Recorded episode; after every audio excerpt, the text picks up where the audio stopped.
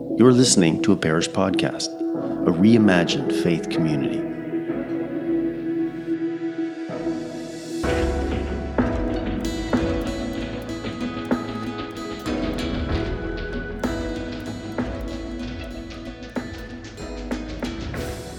Last Friday was the feast of Epiphany, the 12th day of Christmas.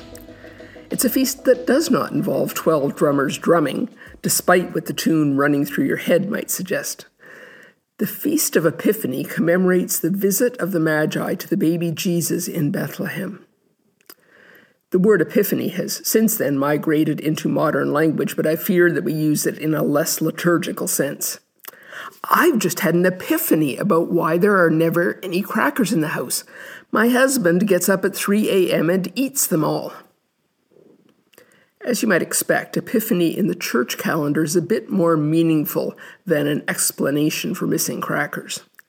The Magi had an epiphany when their detailed calculations led them to identify a new star and interpret its meaning as indicating the birth of a new king of the Jews. It's the kind of epiphany that might lead a researcher to cry out, Eureka! But as important as that discovery by the Magi was, and as impressive as their interpretation of it was, the real Epiphany, the one for which the feast is named, happened some weeks or months later. And it didn't happen in the observatory tower of their palace, but in a humble home in Bethlehem. In the Eastern Church, the term theophany is used rather than epiphany. Theophany means more than the observation of a novel appearance. It means the appearance of God. In this case, God in the form of a humble baby in the home of poor peasants in Palestine.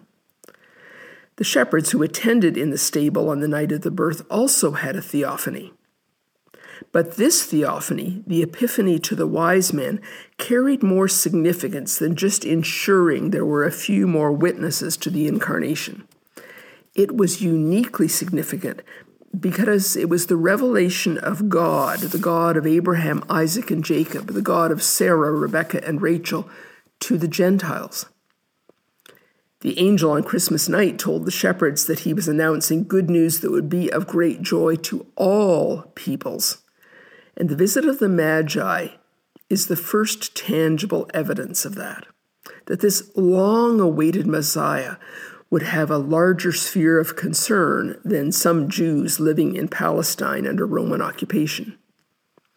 And so the Feast of Epiphany is a signal to us that this is a much bigger salvation.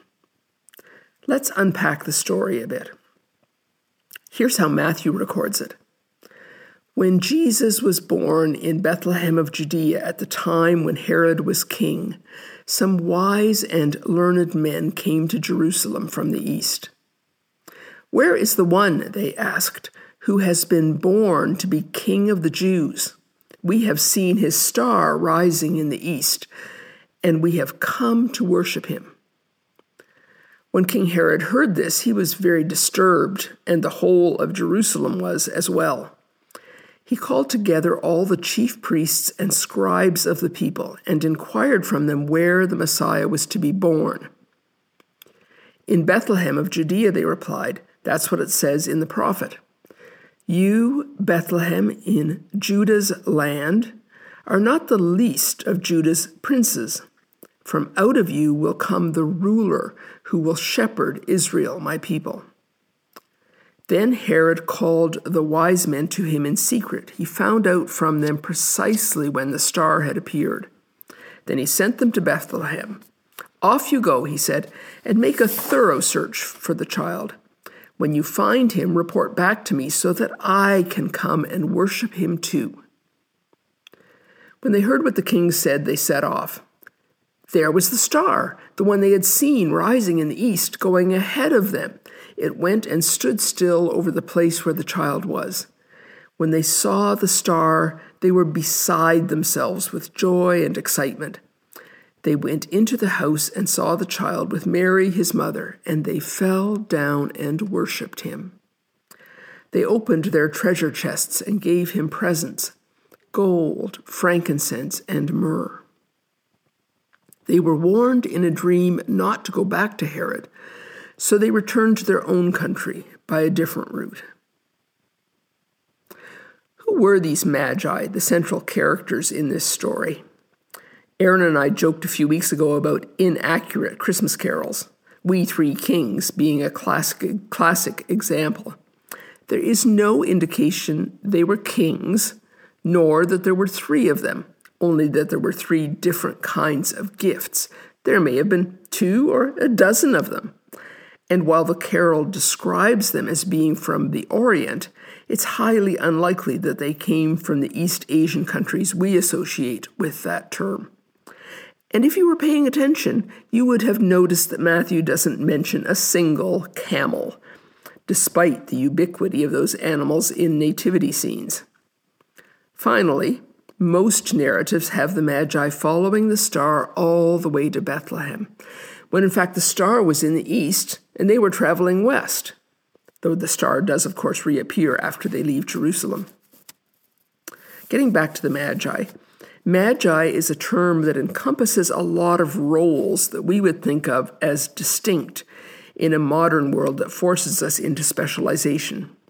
But as recently as 600 years ago, the notion of a Renaissance person was idealized. Someone who could create music, poetry, visual arts, who could design great architecture and understand the mathematics and science behind it. A polymath. The Magi would have fit that model. They were skilled as sages, teachers, priests, physicians, astrologers, seers, interpreters of dreams, and sorcerers. So perhaps we should not see it as remarkable that the same folks who studied the stars with such rigor were also sufficiently versed in the history and politics of foreign countries to determine the meaning of the star. That this unusual celestial event they had observed could be ascribed to the birth of a Judean king. Given the breadth of their expertise, they were perhaps uniquely positioned to receive that portent of a royal birth. But were they the obvious recipients for a messianic announcement? Wouldn't the Essenes have been a more appropriate choice? The Essenes were a sect of Judaism that withdrew into a monastic community in the desert in the second century BC. They produced documents that would be discovered two millennia later as the Dead Sea Scrolls. They were devout students of the Hebrew Scriptures and were earnestly anticipating the coming Messiah. Their contemplative stance should have left them receptive to a divine announcement, and they would have known all of the context, the background to the story. And yet, God doesn't send the message to them. No, the message comes not to the devout insiders, but to the outsiders, to Gentiles, to foreigners, to uncircumcised heathens, to men whose practices may well have included sorcery and activ- activity forbidden in the Jewish law. What was God thinking? Revealing the incarnation to the Magi may not have been the obvious choice, but it made an obvious statement that this birth, this theophany, would be good news for all people, not just Jewish people living in Palestine. And so the Magi make their way to Jerusalem and start to look for this newborn king. Matthew tells us that when King Herod heard this, he was very disturbed, and the whole of Jerusalem was as well. One of the few things worse than living under the rule of a tyrannical despot is living under the rule of a paranoid tyrannical despot who has just received disturbing news. It's clear why news of a child born king would be upsetting to the guy currently on the throne, and it may be that all of Jerusalem was nervous simply because an agitated King Herod could do unpredictable and terrible things. But there may be another reason why all of Jerusalem was upset, at least all of the prominent elites, the people whom the wealthy magi might have questioned about this newborn king.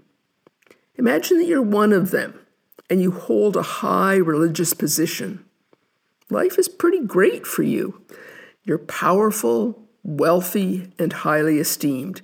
People honor you in the streets, and you get invited to all the best parties.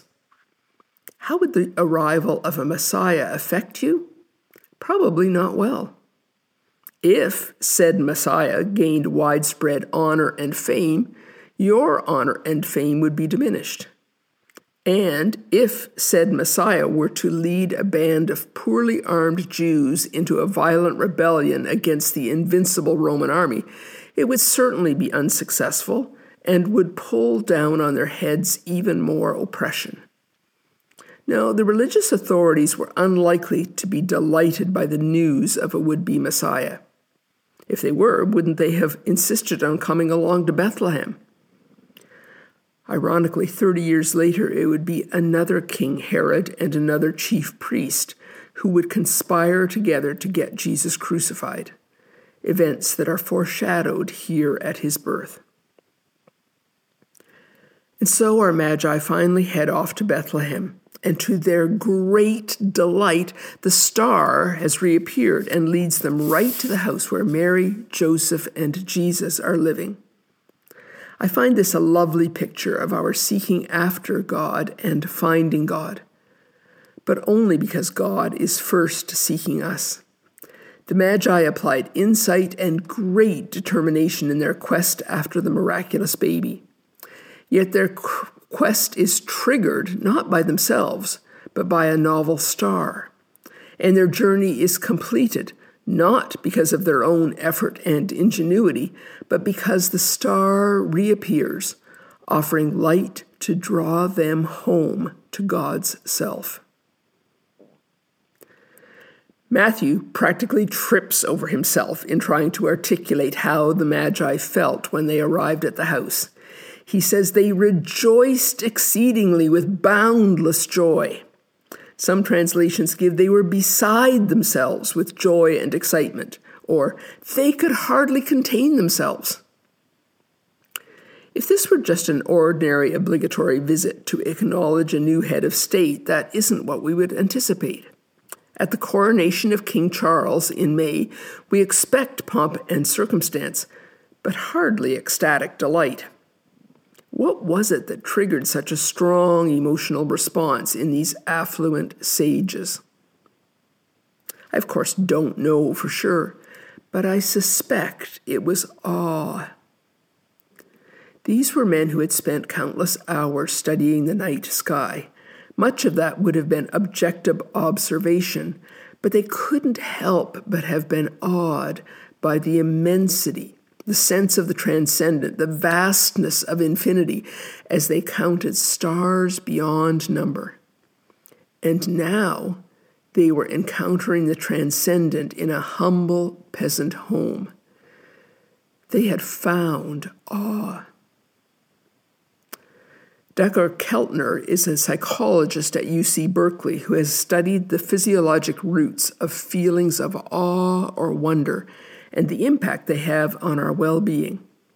He says, Awe is the feeling of being in the presence of something vast that transcends your understanding of the world. Experiencing awe comes from what Dr. Keltner has called a perceived vastness, as well as something that challenges us to rethink our previously held ideas.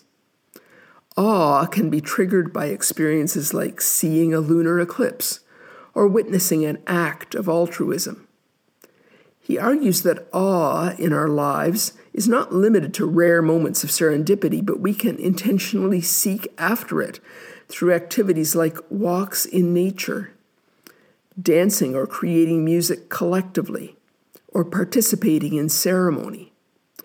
And when we do, those moments of awe improve our psychological well being.